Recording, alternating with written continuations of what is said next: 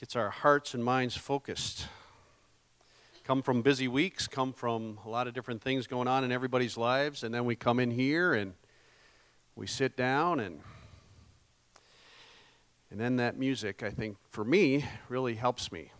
I think of some communicators who just stand up and talk. For me, I think I need that worship music to kind of get my heart and mind really focused on the Lord. So let's pray together. Lord, we want to thank you for this opportunity that we have to gather together.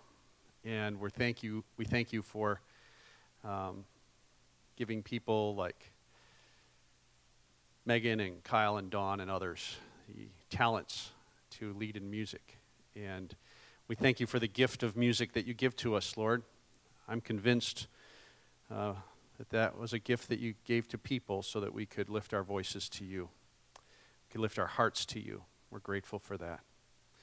And Lord, you've given us minds as well, and you've given us eyes and ears.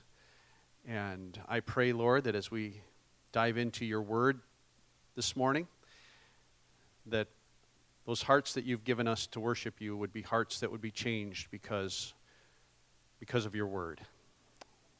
Lord, we echo the words of Jesus when, when he said, Sanctify them by your truth. Your word is truth. Set us apart for your holy purpose, Lord, by the authority of your word. And we give this time over to you now. We pray this, Jesus, in your name. Amen.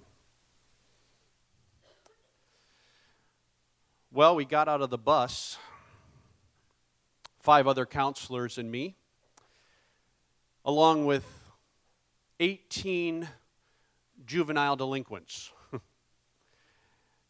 they were sent there by the court system in Detroit, Michigan. Uh, it was a choice that they had. Either they would spend some time in jail or do this outward bound program that I was a counselor at. And uh, they chose the outward bound program. And so we loaded a bus with all the supplies that we needed for 14 days in the wilderness. And we were driven from central Michigan to northern Michigan. And this big old bus, big old blue bus, was driving by the time we got to where he dropped us off down logging trails. So we're rocking and rolling, and finally he just stops, opens up the door, and we pile out, and the bus takes off and as you heard the screeching branches along the side of the bus from the trees as it scraped the side as it was driving away, I could feel the screeching hearts of those boys thinking, What just happened? they literally had never been outside of the jungle of the city of Detroit. And now we've brought them into the center of a woods in the middle of nowhere, in the middle of northern Michigan. well, these boys dealt with more pain and more brokenness and more fear than most everybody in here has dealt with. But my job was that in 14 days, I was to take the three boys that were assigned to me and completely change the way they looked at life. In 14 days, my job was to help these boys as we were out in the wilderness to change the way they viewed life, to help them literally change their lifestyle. Quite an assignment. All these boys had to do was follow my leadership. But I got to tell you, these boys didn't really have a good view of adults in their life. These boys really didn't want to trust me. They weren't really looking to me for guidance by the time they got there. Matter of fact, I held zero credibility with them as far as I could actually help them in their lives. But they had no choice. The law said that this is the course that they must complete and I was given complete authority. If I were to pass them at the end of 14 days, then they could avoid going into detention again, and just get away with maybe some probation. Well, it wouldn't be easy. We'd have many hardships ahead of us. But if they followed me, they actually could change for the better. The program guaranteed it. And the program had statistics that they could prove that this actually helped these young boys between the ages of 14 and 17. Most of us here, we call ourselves Christians. Christians. And we know that Jesus is calling us to follow him. But who is Jesus? I mean, can he really be trusted? And if we follow him, does he have some sort of program that guarantees some positive out, outcomes?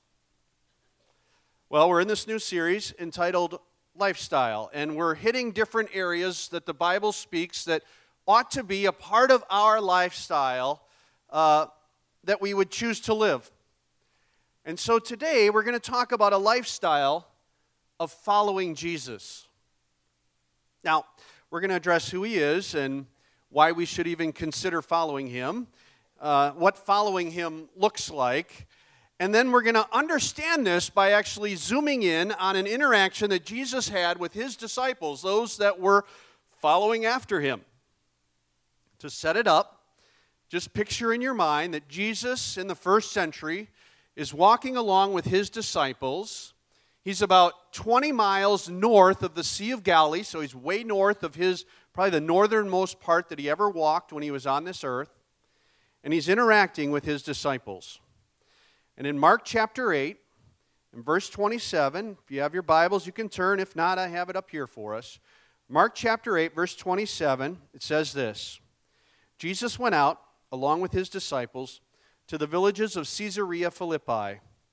And on the way, he questioned his disciples, saying, saying to them, Who do people say that I am? Now, that is a great question to ask. I mean, if you are going to follow somebody, you ought to know who they are, right? And so, first of all, we're going to look at to know who we are following is critical if we're going to follow Jesus. We got to know who we're following. Those boys didn't know me from anybody. They were just forced to follow me initially. They mistrusted me because they really couldn't trust anyone in their lives. But for Jesus, well, we have a biblical account of who Jesus is. We have a biblical understanding that he is God himself. And Jesus actually fulfills three different roles that he wants to fulfill in our lives as well. Three different roles or offices that I think this text lays out. First of all, when we think about who Jesus is, first of all, he is a prophet. Jesus is a prophet everyone in Jesus' time was picking up on this fact that Jesus was a prophet. Notice what Peter responds with in verse 28, or the disciples respond with. They told him, when he asked, Who do people say that I am? They told him, saying, John the Baptist, and others say Elijah, but others, one of the prophets. John the Baptist, he was the last of the Old Testament prophets. I don't know if you realize this, but he was the last prophet before Jesus started his public ministry. He proclaimed the way of the Lord. He set the way of the Lord. He, he established that, yes, Jesus is coming. Elijah, one of the great prophets of the Old Testament. And then they just give this general statement about one of the prophets that prophet, prophet, prophet. Every single person in that day that was interacting with Jesus and had a bit of honesty in their thinking, they, they saw Jesus as the promised prophet of the Old Testament which actually goes all the way back to the book of Deuteronomy, Deuteronomy 18, verses 15 and 18, that there would be this prophet that would come. Now, how do we know that he is a prophet? There are four ways in which we know a person is a prophet or that Jesus is a prophet. One of them was that he would speak the truth of God. Jesus is God, so he did and does speak the truth of God. Secondly, they talk of future events. And we'll even see in this scenario that Jesus often talked of future events. And right in this text, he'll talk specifically about a future event that would happen to him. Third, a prophet comes with passion and zeal. You can just tell they are speaking the words of God. Of course, Jesus, you follow his ministry, and yeah, he definitely had passion, he definitely had zeal.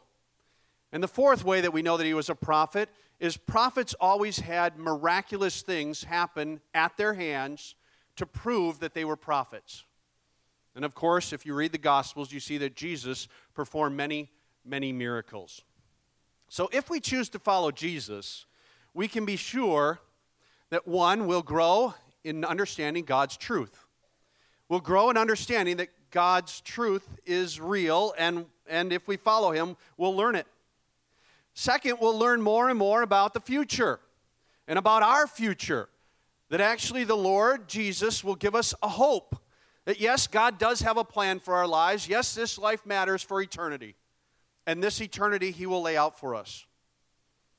Third, we'll see that uh, we will grow in the passions that Jesus has.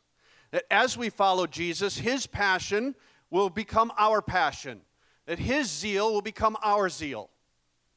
And fourth, we will see Jesus do a miraculous work in our lives. We'll see that he's actually making a difference in our lives. So, if I were to ask with a show of hands of the people in this room, let me ask you have you experienced Jesus where, yeah, you have grown in understanding the truth of God because of him? Yeah, you could say, um, you know, I, I realize my life matters for eternity, and, and, and the Lord has revealed to me my future, uh, that I have an eternity with Him.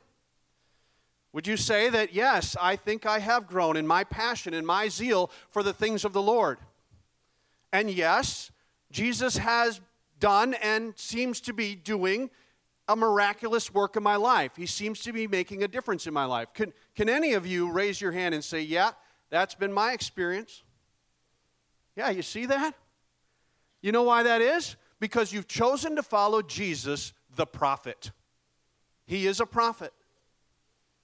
Secondly, Jesus is king.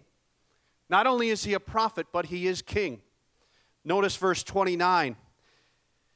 It says, And he continued by questioning them, But who do you say that I am? And Peter answered and said to him, You are the Christ.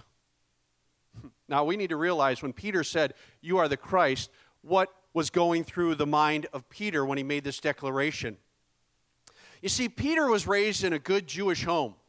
Peter was a devout Jewish guy. And um, in the first century, when Rome was ruling with an iron fist, when soldiers were all around and they were making sure that they would keep the Roman peace by force, every good Jew of that day was looking forward to the Messiah to come and rescue them. They were coming, they were looking for that Redeemer to come and set them free from the iron hand of the Roman Empire. So when Peter said, You are the Christ, he had one thing in his head.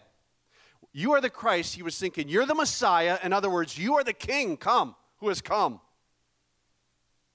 get a clear understanding that this was the mindset of those first century Jews. You just have to go to the time when Jesus was hanging on the cross. First of all, the sign over his head, remember what it said? You, the King of the Jews?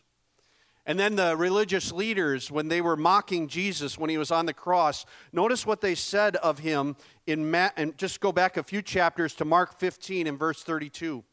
Mark 15, verse 32.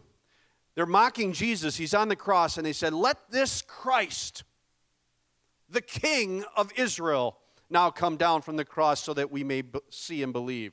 This connection between Christ, the Christ, and the King. In Matthew and Luke's gospel, uh, when Pilate was questioning Jesus, remember he asked, he asked Jesus point blank, Are you the king of the Jews? And you remember how Jesus responded plainly. He says, It is as you say. In John's gospel, he answered plainly uh, by adding, My kingdom is not of this world. And he said it again, My kingdom is not of this realm. And then you remember after his resurrection, when Jesus was just about ready to get up, uh, uh, to ascend up into heaven, that the disciples are standing around him. And in Acts chapter 1, in verse 6, they ask Jesus, right before he's about ready to go up into heaven, he says, Lord, is it at this time that you are restoring the kingdom to Israel? Is it at this time that you're going to have the kingdom set up here and that you're going to reign as king? The reality is, there is coming a day, a glorious day in the future, when Jesus will come to this earth and he will reign physically on this earth as the King of all kings and the Lord of all lords. But until then, he wants to be your king and he wants to be my king. He wants to be the master of our lives. He wants to reign over our lives. And the only way that this can happen is if we choose to follow him, if we choose to allow him to sit on the throne of our lives. Well, there's one more office that Jesus holds He's prophet, He's king, and Jesus is priest. Priest. Uh, more specifically, the high priest. Notice what it says here in verse 30, interestingly enough. It says, And he warned them to tell no one about him. Now, this is fascinating to me. Why, if he is the Christ, and he is, why would he tell them, Well, don't tell anybody that I'm the Christ? You see, this prophet and this king was also the high priest of God the Father. And although he'd be different than any other high priest, Jesus would never sacrifice bulls and goats and lambs. No, he would sacrifice himself. For he is the perfect, spotless Lamb of God who takes away the sin of the world. And for this to happen, Jesus had to be crucified. And so he was committed to this plan and the last thing he needed was that his followers would promote him as king. I mean, it would cause really a rebellion against everything. And so he wanted them to keep quiet so that he could fulfill his role as priest. And so it says in the very next verse, verse 31 And he began to teach them that the Son of Man must suffer many things and be rejected by the elders and the chief priests and the scribes and be killed, and after three days rise again. Definitely stated as a prophet. He knew this was coming in the future. He'd be killed. You know, God demonstrates his love for us. And that while we were yet sinners, Christ died for you and me. The righteous, perfectly righteous, for the unrighteous. That by the blood of the Lamb, the spotless Lamb, the blood of Jesus, shed for you and me, we could come into the presence of the Holy of Holies. Shed for you and me so that our sin would be forgiven. And Jesus did this as he fulfilled his role as priest. He loves us so much that he died for us. So let me ask you do you want to follow him? Do you want to follow our prophet, king, and priest? If the answer to that question is yes, then we need to ask the question what does following him look like? If we do want to follow Jesus, some of us might say, Yeah, I am already. Others might say, I don't think I am. Still, others think they are when they're really not. But I think Jesus lays out three facets of what it looks like to follow him. The first one is this we have to reprogram our minds. We have to reprogram the way we think, or another way to say it is set our thoughts on God's interests. If we're going to follow Him, we have to set our minds on God's interests, set our thoughts on, on what God is interested in. Look at verse 32. And he was, sitting, uh, he was stating the matter plainly, and Peter took him aside and began to rebuke him. But turning around and seeing his disciples, by the way, I think he was seeing that his disciples were kind of buying into what Peter was saying and thinking, yeah, I mean, if you're the Christ, why would you say that you're going to be put to death? That doesn't make any sense. But then he rebuked Peter and he said, Get behind me, Satan, for you are not setting your mind on God's interests, but man's. Now, wait a second here. Did I just read that right? Was he calling Peter Satan? Or was Satan like in the room and and he was like speaking to Satan wherever Satan might be? Maybe. However, I think not likely. Let me explain the word Satan. Satan, the word Satan is a transliteration. In other words, it sounds the same. It's spelled out the same way that it did when it was originally said in the Hebrew language many, many centuries, millenniums ago. The Hebrew word in the Old Testament is Satan. And then in the, in the English, of course, we say Satan.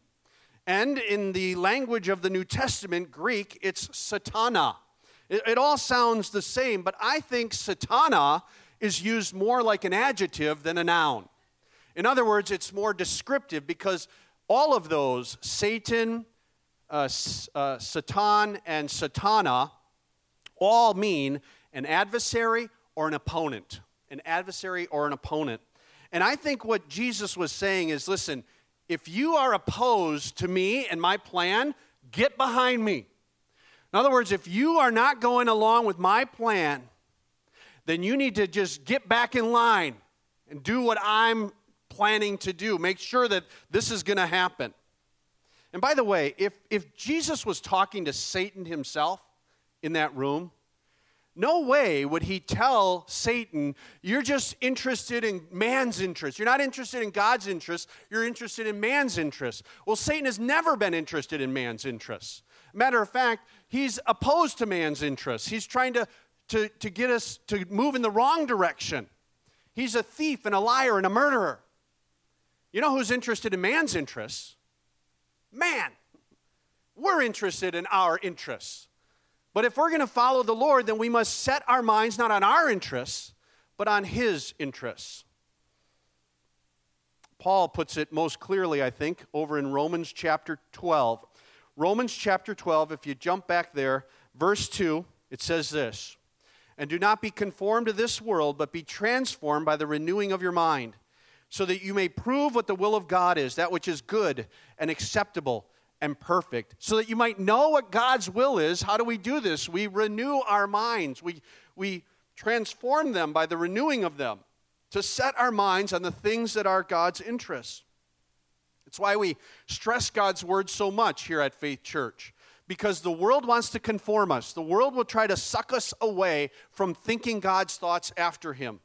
So we must set our minds, we must remo- renew our minds, and align our thoughts with God if we want to follow him. Well, secondly, we need to redirect our walk. We can just kind of go along in life. We just need to redirect our walk. Make sure, as I say it in your outline, set our steps in submission to Jesus. That we say, the way that I'm walking, I'm going to walk in submission to the Lord Jesus. Look at verse 34 back in Mark chapter 8. Verse 34 and he summoned the crowd with his disciples and said to them, If anyone wishes to come after me, he must deny himself and take up his cross and follow me. Now, when a convicted criminal would uh, be sentenced to crucifixion, do you remember who he would follow? The, the criminal would have to carry their cross and follow a Roman soldier. Now, crucifixion in the first century, it, it was a long, drawn out deal. I mean, it was a long, slow process to actually put the person on the cross, let alone have them hang there until they finally died.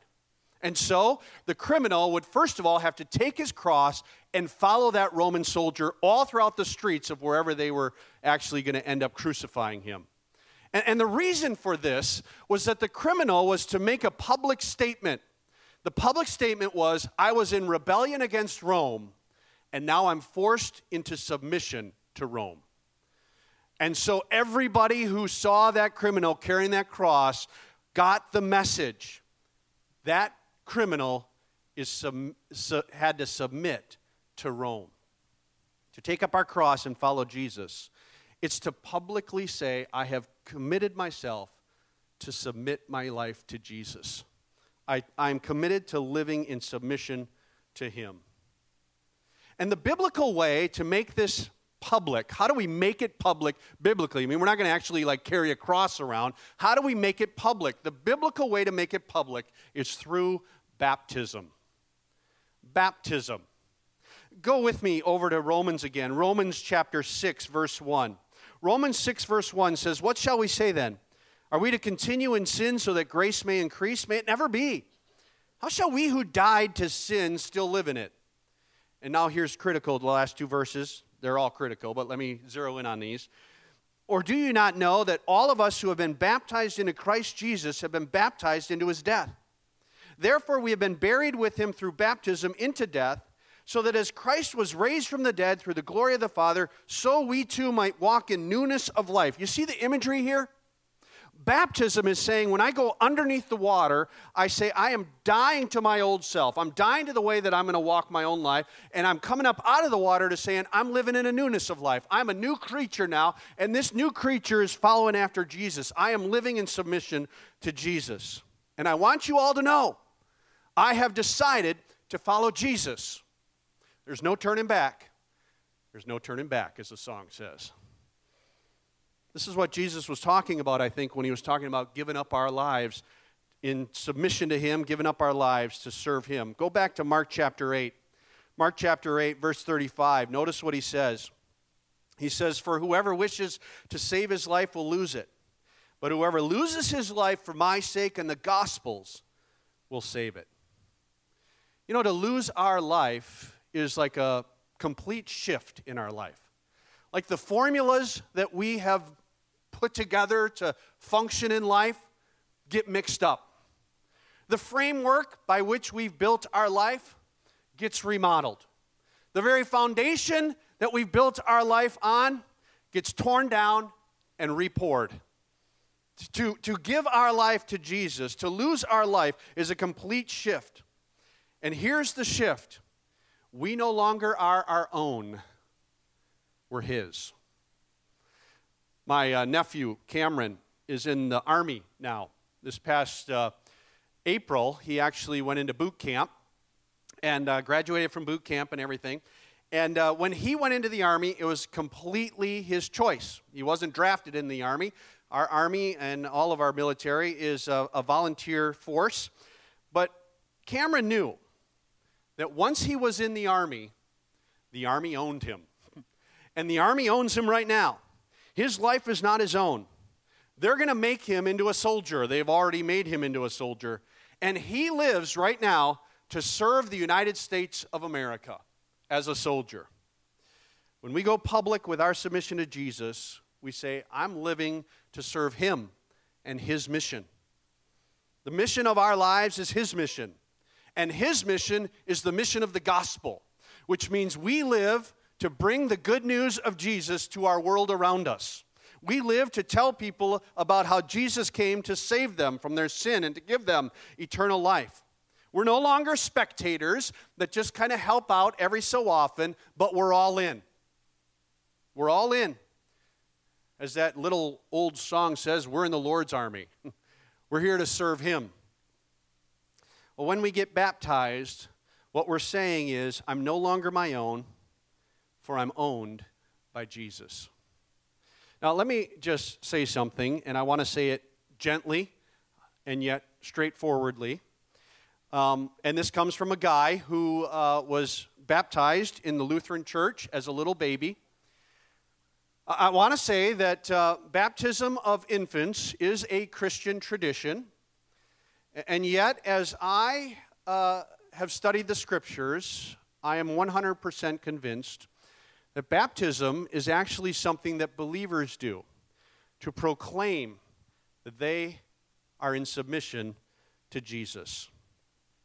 Baptism is to tell people publicly that you've committed your life to Him. Even if you were baptized as a baby, like Peter said to the first Christians, I'm saying to you, to show the world publicly that you are in submission to Jesus, we turn away from our old life, we turn to a new life of serving Him, and the way that we make that public is we proclaim it by being baptized. And as you are baptized, as I've witnessed baptisms, I have, uh, it, it has been an incredible experience to hear how God gets a hold of a person's life and how they want to tell everybody that they've decided to follow Him. As I was preparing this message, I immediately thought, well, we have to set a time for people to respond to this. And so we've set aside October 21st as Baptism Sunday. That's just a few weeks from now. But if you uh, want to follow Jesus and obey his command to believe and be baptized, tell the world that you have set your steps in submission to him, then I would suggest you sign up at the welcome desk. I made a sign up sheet out there so that we can connect with you and talk about the logistics and help you understand um, what it means to make your faith public. And by the way, if October 21st doesn't work for you, but it's going to be a cool day, I mean, it's going to be awesome. But if that doesn't work for you, no problem. Still sign up and we'll make arrangements because this is that important. It is important if we are followers of Jesus to make it public. And Jesus says the way you do that is through baptism. Well, to follow Jesus, we reprogram our minds, we redirect our walk, and finally, we refocus our goals. What are your goals in life? What are, what are, some of those things that you want to make sure you accomplish in life? Well, if we refocus our goals, we set our souls on eternity. That our goals from the depths of our souls are all about God's eternity, and that's what we commit ourselves to. Back in Mark chapter 8, verse 36 For what does it profit a man to gain the whole world and forfeit his soul? For what will a man give in exchange for his soul? For whoever is ashamed of me and my words in this adulterous and sinful generation, the Son of Man will also be ashamed of him when he comes in the glory of his Father with the holy angels. Pretty impressive. Pretty straightforward. We need to just walk upright for Jesus, knowing that there's coming an eternity when we'll be with him in glory. You know, always, always, when uh, we got dropped off and we would start hiking through those woods with all those boys, every single trip we took with those boy, with the different groups of boys that summer, um, it was amazing how that first night was the scariest night of their lives.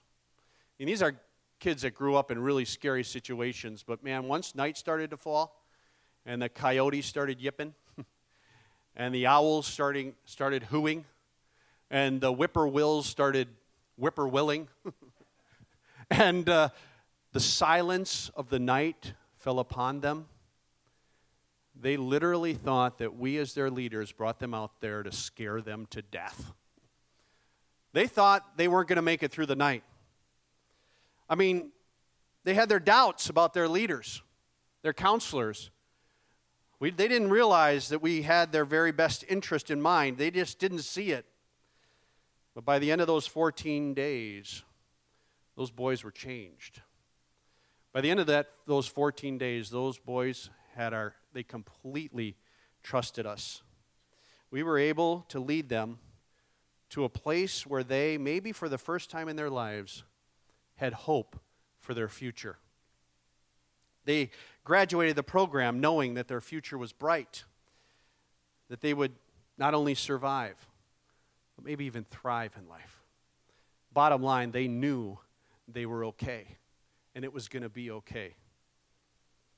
For some of us here, the idea of denying yourself, taking up your cross, and following Jesus as your leader no doubt you wonder, I don't know if I can trust him. Not sure that he actually has my best interest in mind. But on the authority of God's word and on the authority of God himself, here's the reality there's coming a glorious day, a bright day in the future. And to get ready for that day, Jesus is calling us to follow him as our leader, to follow him as a prophet, as a king, as a priest,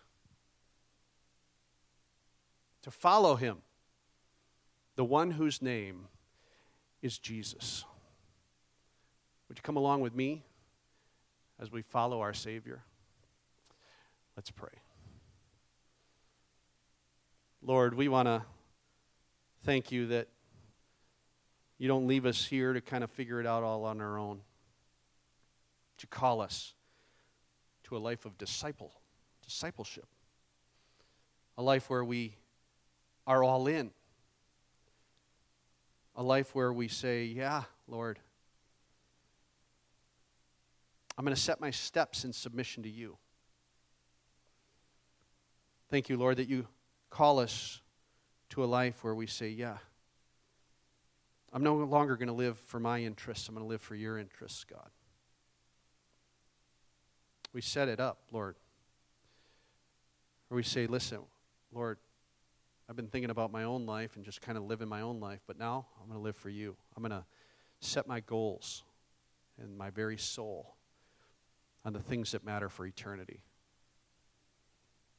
Lord, you want this to be our lifestyle. You call us to this, not just as something that we do on the side or every so often. You call us to do it as an actual lifestyle. And so, as a declaration, you can lift up your heads and eyes. And if that is your declaration, I, would love for you to just sing with the worship team here. A song that many of you know. If you don't know it, you can just listen in. But it's a declaration that we can make together where we say, Lord Jesus, I have decided to follow you.